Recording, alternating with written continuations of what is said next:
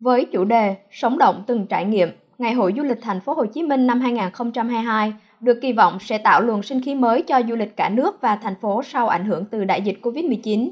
Ngày hội cũng mong muốn tạo cơ hội cho các doanh nghiệp quảng bá các chương trình, sản phẩm mới, kích cầu du lịch nội địa trong dịp hè 2022. Ngày hội năm nay dự kiến sẽ có trên 100 địa phương doanh nghiệp tham gia. Trong khuôn khổ ngày hội còn có các hội thảo về liên kết vùng trong đào tạo, phát triển nguồn nhân lực du lịch Việt Nam chất lượng cao sau đại dịch Covid-19. Du lịch Việt Nam, cơ hội và thách thức hè 2022. Hoạt động gặp gỡ giao lưu với các travel blogger, giới thiệu các chương trình du lịch liên kết thành phố Hồ Chí Minh và đồng bằng sông Cửu Long. Cuộc thi thiết kế quà tặng lưu niệm du lịch thành phố Hồ Chí Minh. Chương trình giới thiệu di sản văn hóa phi vật thể, nghệ thuật bài tròi, vở kịch Thành phố tình yêu, chung kết cuộc thi duyên dáng áo dài và tìm hiểu trải nghiệm sản phẩm du lịch y tế trị liệu. Ông Lê Trương Hiền Hòa, Phó Giám đốc Sở Du lịch Thành phố Hồ Chí Minh cho biết thêm.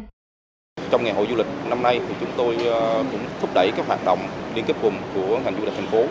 Chúng tôi tổ chức những cái ờ, tour farm trip cho các doanh nghiệp cũng như là các cơ quan quản lý về du lịch của các tỉnh thành khi mà tới tham gia ngày hội du lịch thì có thể là tham, tham quan ờ, các cái điểm mới của du lịch thành phố. Đó là tour trực thăng ngắm nhìn thành phố Hồ Chí Minh từ trên cao cũng như là cái tour du thuyền và trải nghiệm tại thành phố Thủ Đức. Đây là những cái sản phẩm mà chúng tôi đánh giá nó sẽ đóng góp rất là lớn trong thời gian tới.